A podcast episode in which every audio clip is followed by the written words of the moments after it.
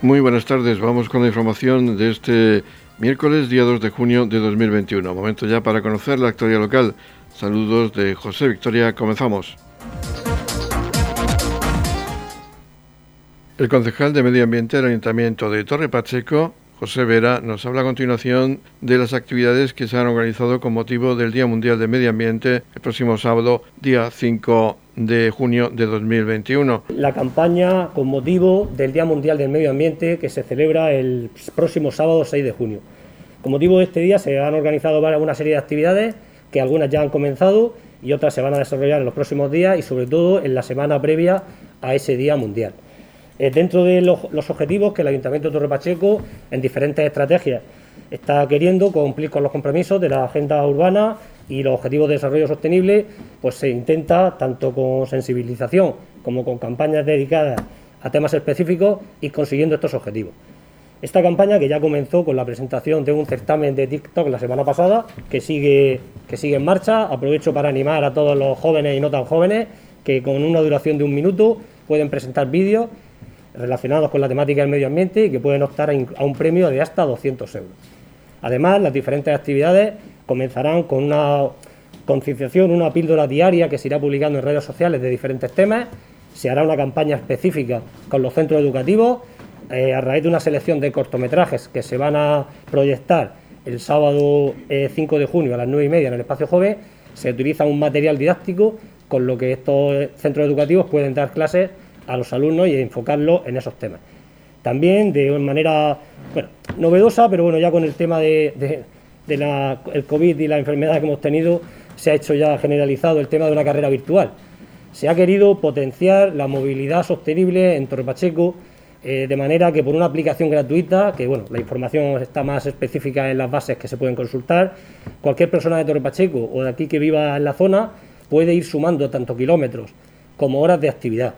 Eso irá quedando, irá quedando guardado y se obsequiará o se dará un pequeño detalle durante la proyección de esos cortos el sábado 5 de junio a la persona que haya estado más activa y que haya quedado mejor clasificada. Una manera de potenciar, de, como ya he dicho, aprovechar que Torre Pacheco es un pueblo que agradece el caminar o el moverse en bicicleta y siempre es una pequeña colaboración para reducir la huella de carbono. También el viernes 4 de junio se hará una plantación de pequeños arbustos y plantas autóctonas en un jardín de Dolores de Pacheco, en el Parque de los Pinos, con colaboración del centro escolar del Colegio de Dolores.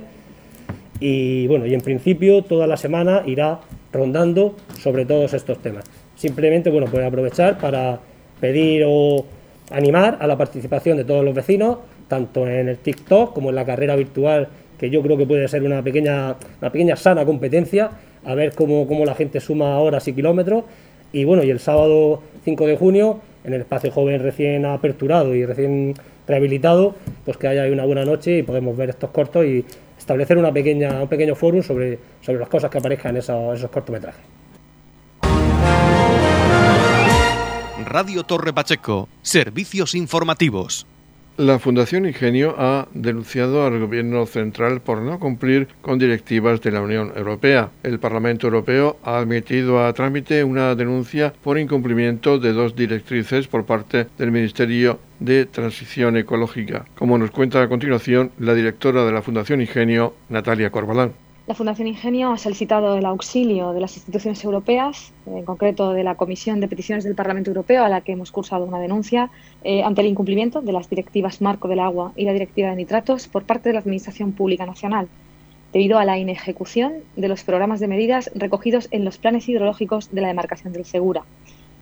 A pesar de las veces que se ha manifestado la importancia de estas obras y la prioridad de su ejecución por parte de la Administración española, tanto en documentos oficiales como en los programas de medidas, la realidad es que siguen sin ejecutarse por causas únicamente atribuibles a la propia Administración. Es más, en el momento actual nos encontramos con que la Administración española, lejos de cumplir con la normativa comunitaria y sus propios planes hidrológicos, está adoptando medidas conducentes al cese de la actividad agraria en el campo de Cartagena, lo cual está claramente vedado por las directivas comunitarias de referencia, que, como ya hemos dicho en reiteradas ocasiones, busca la compatibilidad y la armonía entre medio ambiente y agricultura. Se han ejecutado las actuaciones que imponían cargas a agricultores, pero curiosamente no se han acometido las inversiones públicas proyectadas o previstas en el programa de medidas de los planes hidrológicos de la demarcación del Segura, ni las incluidas en el Plan Vertido Cero, al Mar Menor, aprobado por el Ministerio de España para la Transición Ecológica y el Reto Demográfico, relativas a numerosas infraestructuras hidráulicas y a la modernización de los regadíos. Por lo tanto, estamos viendo que ante estos graves incumplimientos por parte del Gobierno de España, de este Ministerio, apelamos al auxilio de las instituciones de la Unión Europea a que, por favor, ayude a sacar al Mar Menor del abandono institucional en el que se encuentra y logremos conciliar agricultura como actividad motor de sostenibilidad socioeconómica para esta región, para España y que alimenta a Europa, y un Mar Menor en buen estado. La Fundación Ingenio cumplía el pasado 28 de mayo su primer aniversario. La Fundación Ingenio está compuesta por más de 10.000 agricultores y 45 empresas del campo de Cartagena. Fue fundada en el año 2020 y de este primer aniversario nos habla la directora de la Fundación Ingenio, Natalia Corbalán. La Fundación Ingenio el pasado 28 de mayo celebró su primer aniversario, un primer año cargado de primeras veces, de hitos, de acciones que, bueno, van a garantizar la continuidad de nuestra actividad agrícola tal y como la conocemos, pero qué duda cabe que tenemos que trabajar todos a una eh, con esta unión que ha, que ha logrado la Fundación Ingenio en el tejido del campo de Cartagena para evolucionar y hacer una agricultura climáticamente inteligente, un ejemplo de agricultura sostenible para el mundo, donde bueno, aplicar todas las nuevas tecnologías, eh, el Internet de las cosas, ser un ejemplo, ser ese Silicon Valley que siempre hemos dicho que somos y que representamos en el mundo y en el mundo de la alimentación con garantías de seguridad alimentaria, eh, con garantías de trazabilidad, porque en este mundo no sobran superficies cultivables, todo lo contrario. El campo de Cartagena da de comer a Europa en los meses de noviembre a enero. Si no fuese por la despensa de Europa, de esta huerta, esta gran huerta, eso no sería viable. Por lo tanto, este año consolida un proyecto eh, que va a ser garantía de sostenibilidad socioeconómica, para, para todo el mundo, para la región de Murcia, para España y para los europeos, que ven como aquí tienen garantía de alimentos saludables, sanos y seguros. Por lo tanto, es un año para celebrar y es un año para consolidar. Edición Mediodía. Servicios informativos. El concejal de Deportes del Ayuntamiento de Torre Pacheco, Óscar Montoya, nos habla a continuación de las actividades programadas para este verano 2021 por parte de la Concejalía de Deportes del Ayuntamiento de Torre Pacheco, tanto en las piscinas cubiertas como al aire libre del municipio de Torre Pacheco y otras actividades que se han organizado dentro de esa campaña de verano 2021. La campaña de verano, una campaña que por motivos obvios de la pandemia, el verano pasado, 2020, pues fue muy difícil realizar, incluso no se pudieron llevar a cabo las actividades eh, de las piscinas municipales. Este año sí podemos anunciar desde hoy que las piscinas de verano, por sus cursos de natación y su baño libre, sí se van a llevar a cabo en las piscinas municipales de Torre Pacheco. Eh, las clases de verano se comprenderán, estarán comprendidas todo el mes de julio y, y podrán recibirlas todos los niños a partir de seis años, de seis años cumplidos. Eh, eh, como es obvio, pues estaremos limitados en las plazas por eh, la normativa de la comunidad autónoma a nivel de aforo para las piscinas municipales y para el baño libre. Y decir que también, como novedad, este año todas las reservas y todas las inscripciones se realizarán a través de la web municipal del Ayuntamiento de Torre Pacheco en el apartado de reserva de deportes. El, próximo día 8 de junio se llevará a cabo la marcha eh, en La Manga, una marcha que es habitual todos los años y que, pues bueno, esperamos a todos los vecinos que también a través de la web municipal del ayuntamiento hagan su, inscripción para esa ruta. Una ruta que comienza en el estacio eh, y termina en el faro de Cabo de, Cabo de Palo. Otra de las actividades que llevaremos a cabo será la realización del simulacro que eh, pues realizamos todos los años también conjunto con la campaña de verano para estar eh, con todos los medios previstos para eh, actuar en caso de una emergencia, de una parada cardiorrespiratoria o de cualquier incidencia que se pueda producir en las piscinas por parte del personal, por tanto monitores como socorristas y personal encargado de las piscinas. También se llevará a cabo un curso de RCP y de reanimación cardiopulmonar para todo el personal de soporte y sanitario que está velando por la seguridad de todos los bañistas. Y bueno, este es un poco el resumen de la campaña de verano. Noticias, edición mediodía.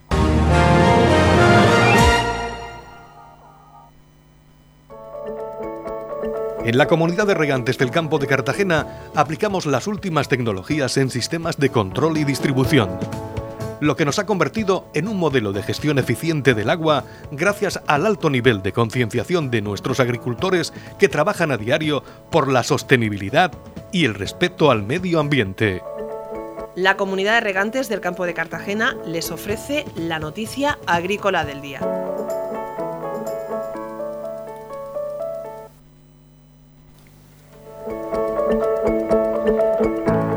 En la noticia agrícola del día vamos a hablar de la comunidad y la asociación de empresas del Valle de Escombreras que impulsan la gestión moderna, la transparencia y la participación medioambiental mediante el certificado EMAS. El Gobierno regional y la Asociación de Empresas del Valle de Escombreras mantuvieron un encuentro en la Autoridad Portuaria de Cartagena con su presidenta Yolanda Muñoz y con representantes del Club EMAS de la región de Murcia, con el objetivo de impulsar la gestión moderna, la transparencia y la participación medioambiental de las empresas mediante el certificado EMAS. Así lo destacaba el consejero de Agua, Agricultura, Ganadería, Pesca y Medio Ambiente, Antonio Luengo, quien resaltaba que es importante y necesario que las empresas se sumen al certificado EMAS. El registro EMAS es el máximo reconocimiento establecido por la Unión Europea a las empresas que se destacan por su excelencia en su gestión ambiental que otorga la propia Administración regional con competencias en medio ambiente y tiene una repercusión internacional. Las empresas acreditadas en el registro EMAS se caracterizan no solo por cumplir escrupulosamente con la legislación aplicable, sino por incorporar la mejora continua en su comportamiento ambiental, la transparencia en su gestión.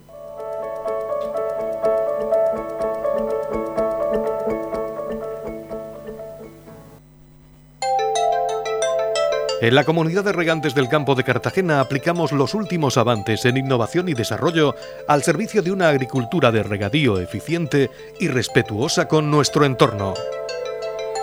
Por la sostenibilidad y el respeto al medio ambiente, Comunidad de Regantes del Campo de Cartagena.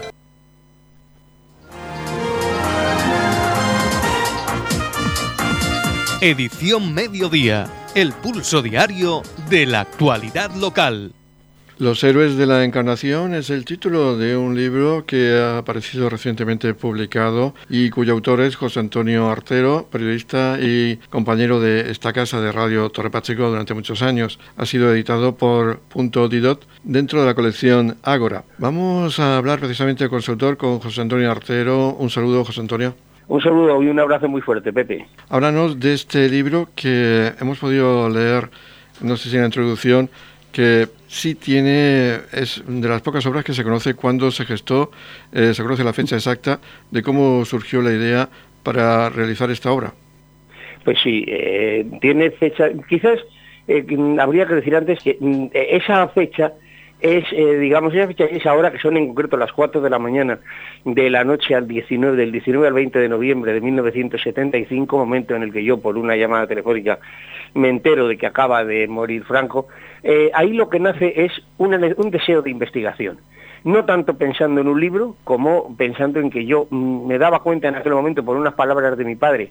eh, que me pronuncia, que me había pronunciado unos minutos antes, eh, me doy cuenta de que, de que no conozco su historia, de que no conozco más allá de unos cuantos trazos anecdóticos, y entonces pues me hago la firme promesa de investigar, pero investigar simplemente para, saber yo, para eh, contárselo a, mi madre, contárselo a mi mujer, a mis hijos, a mi hermano, y eh, me hago eso, una firme promesa de investigar. Eso es lo que nace, como digo, en la madrugada del 20 de, noviembre del año 75. Eh, lógicamente, yo vivía en Madrid entonces, el trabajo y las vicisitudes me, impiden ponerme a ello, pero, pues bueno, pues en el, eh, hace justo 20 años, en el, año, en el año 2001, yo me vengo aquí y me entero de que los consejos de guerra que se habían producido mm, después de la guerra, valga la redundancia, en la región de Murcia, estaban almacenados los sumarios en el arsenal de Cartagena, en el servicio histórico. Entonces ya la cercanía ya me permitía empezar esa investigación. Y como en tantas cosas en nuestra vida periodística, el Pepe, que tú conoces pues también como yo, si no mejor, pues empiezas a tirar de un hilo, de un hilo, de un hilo y te vas encontrando cosas. Entonces, en esa sucesión de ir encontrando cosas, pues yo me voy encontrando datos que van incrementando lo que iban a ser en principio unos poquitos folios, pues se van volviendo más grandes, más grandes, más grandes, y entonces ahí sí, ahí ya digo, hombre, esto podría ser un libro, esto tiene los elementos básicos de un libro, es decir, un planteamiento, un desenlace, y esto puede ser un libro. Y ya entonces es cuando el libro toma cuerpo. Ya digo, tiene fecha de, tiene fecha y hora el deseo de investigar. El libro ya ha sido bastante posterior. Y abarca un periodo que es de, de 1936 a 1942 y narra pues las vicisitudes de Gabriel Artero en ese periodo de tiempo. En efecto, son las vicisitudes de mi padre, que no fueron pocas, entre 1936, es decir, febrero, febrero del año 36, cuando según después de las elecciones él es nombrado eh, concejal del Ayuntamiento de San Javier en representación de, los Alcázares, entonces, eh, como posiblemente sepan muchos de nuestros oyentes, los Alcázares pertenecían por mitades a San Javier y eh, otra mitad a Torre Pacheco,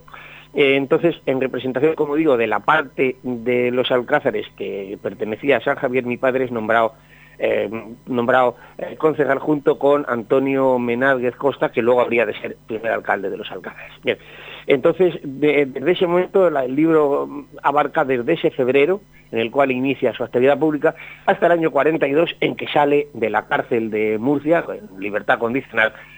después de haber cumplido pues una parte de la condena que el juzgado militar le había impuesto por, eh, por el delito de auxilio a la rebelión, que por cierto él siempre, yo le oí siempre decir un chascarrillo, él, era un mediterráneo, un murciano químicamente puro y por tanto pues un hombre con un sentido del humor muy fino. Y él decía que no entendía por qué le habían condenado por auxilio a la rebelión cuando los rebeldes eran los otros y que él no les había auxiliado para nada. Pero bueno, es el caso que así lo dice el Código de Justicia Militar y esos son los seis años básicamente que, eh, que coge el libro, pues con, su, eh, con sus luces y con sus sombras. Eh, él es un hombre que en un momento determinado acaba de tener un hijo hacía apenas ocho o nueve meses, estaba recién casado también, intenta escaquearse, como se dice ahora, del frente y, mm, como dice el viejo refrán, no quieres caldo tres tazas. No solo no se libra del, del, del acudir al frente, sino que se chapa las dos eh, batallas más importantes, o dos de las más importantes de la guerra civil, Teruel y el Ebro, le hieren gravemente en una de ellas, eh, después, bueno, pues la, eh, se le hacen prisionero, etcétera, etcétera, y además entre medias pues le da tiempo a protagonizar verdaderamente uno de los nudos centrales que es el, su intento de salvar a dos frailes uno de los cuales es descubierto en, en su huida y, eh, lo matan en, la carretera de, San Javier a Sucina y curiosamente eh, al terminar la guerra, que es otro problema serio que padre se le plantea, sino que hay informes de la Guardia Civil que lejos de reconocer que mi padre había intentado salvar a aquellos frailes, le acusan de ser el autor material de la muerte de uno de ellos.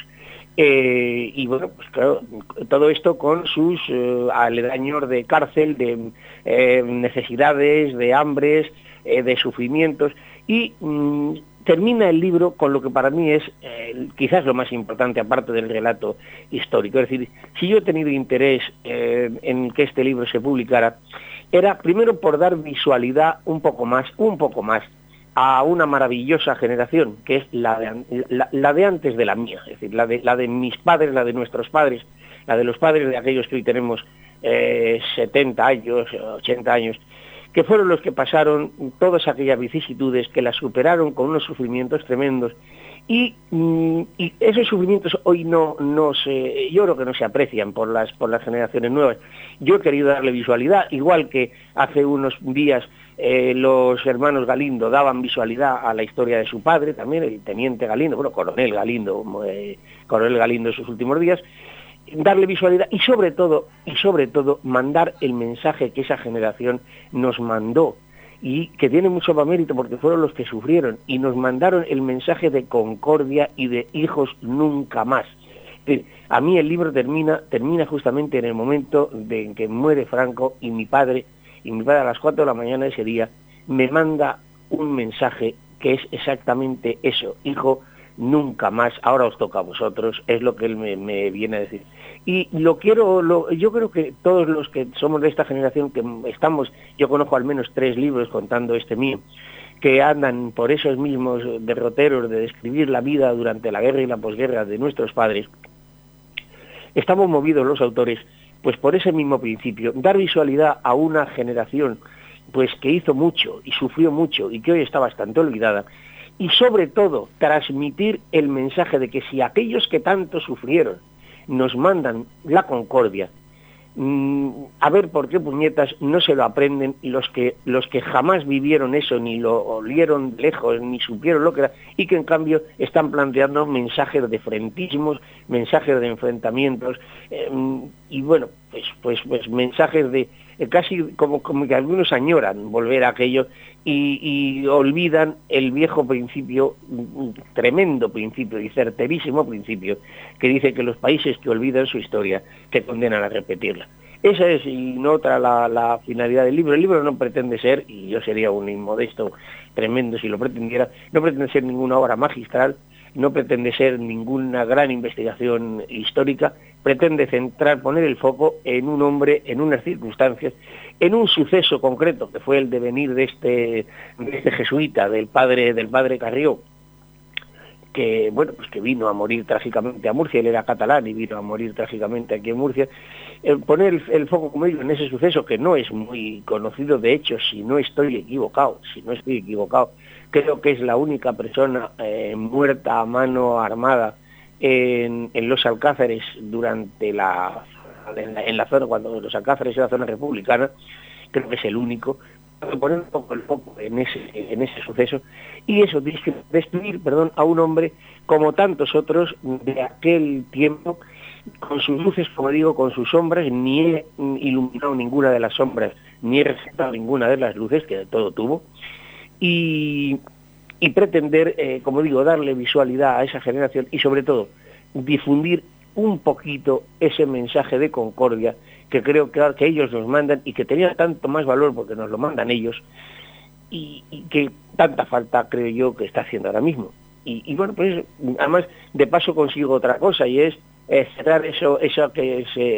todos hemos oído alguna vez de que un hombre no ha terminado su ciclo vital si no ha hecho tres cosas que es tener un hijo, eh, plantar un árbol y escribir un libro. Yo hijos tengo dos, libro, eh, árboles hay unos 30 o 40 en el centro de instrucción de reclutas número uno de Colmenar Viejo que están regados con mi sudor cuando hice el servicio militar y bueno, pues me faltaba el libro, pues bueno, pues, el libro. Ya, ya podemos decir que soy eso que los viejos llaman un hombre acabado, un hombre terminado.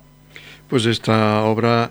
los Héroes de la Encarnación, como hemos dicho, editado por Punto Didot, cuenta con el patrocinio del Ayuntamiento de los Alcázares y la Asociación Ecocultural de los Alcázares y se va a presentar de forma oficial el día 3 de junio a las 20 horas en el Salón de Pleno del Ayuntamiento de Torpacheco. Así que si quieren conocer algo más de esta obra y quieren pues conocer un poco más de la historia de Gabriel Artero Payarés, ya saben que tiene esa cita el día 3 de junio a partir de las 8 de la tarde. Muchas gracias y enhorabuena por esa obra, José Antonio. Muchas gracias, Pepe. Os, espero. Eh, me hará me hará además muchísima ilusión eh, ver, ver, desde, tener la perspectiva contraria del salón de sesiones a aquella que tú y yo tuvimos tantas veces. Eh, en lugar de ver, ver el, estrado desde nuestros asientos de al lado de la, de la puerta de escape, pues ver la puerta de escape desde el estrado, desde los escaños de los concejales, es una variante nueva para mí que la verdad, pues me hace, por lo menos me hace, eh, me hace ilusión eh, por una vez veros a vosotros desde arriba en vez de verlos a ellos desde abajo. Ser el protagonista de la noticia. Eh, sí, aunque sabes que como, periodista, sabes, como periodista que eso es algo que siempre abomino, yo periodista estamos para contar las cosas, pero bueno, oye, eh, pues ¿qué quieres que te diga? Pues, no, sería esta ocasión es así. claro, sería un hipócrita si dijese que no me gusta. Pues sí, sí, claro que me gusta. Además, hombre, algún tiempo le he echado al asunto, vamos, que ha sido... Eh, yo esto empecé a investigarlo pues hace quizás eh, cinco o seis años y los últimos los últimos dos pues mucho más intensamente o sea que bueno pues hombre también uno también tiene su, corazoncito y su alma en su armario, y bueno, pues que, salga a la luz lo que a uno le ha costado un poquito de esfuerzo conseguir, pues también gusta. Así que allí, allí nos vemos, Pepe. Ahí estaremos. Muchas gracias, José Antonio. Un abrazo muy fuerte para todos. Hasta luego. Estamos repasando para usted la actualidad de nuestro municipio en edición mediodía.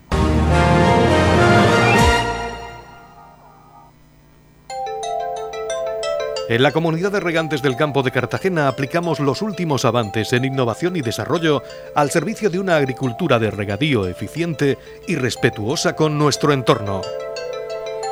Por la sostenibilidad y el respeto al medio ambiente, Comunidad de Regantes del Campo de Cartagena. La Comunidad de Regantes del Campo de Cartagena les ofrece la información del tiempo.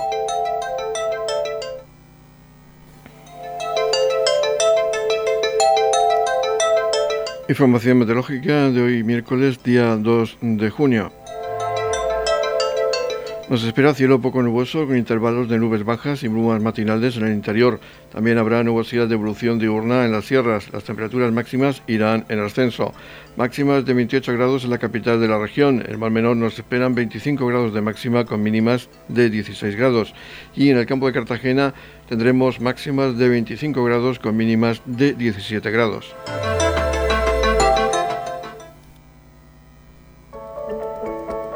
En la comunidad de regantes del campo de Cartagena aplicamos las últimas tecnologías en sistemas de control y distribución, lo que nos ha convertido en un modelo de gestión eficiente del agua gracias al alto nivel de concienciación de nuestros agricultores que trabajan a diario por la sostenibilidad y el respeto al medio ambiente. Despedimos edición mediodía de noticias. La próxima cita informativa local será a partir de las 20 a 30 horas con edición de tarde. Edición mediodía lo pueden ustedes escuchar en las redes sociales en radiotorpacheco.es. Ahora les dejamos con la actualidad regional que nos la traen los servicios informativos de Radio Nacional de España. Feliz mesa, muchas gracias por seguirnos cada día y muy buenas tardes.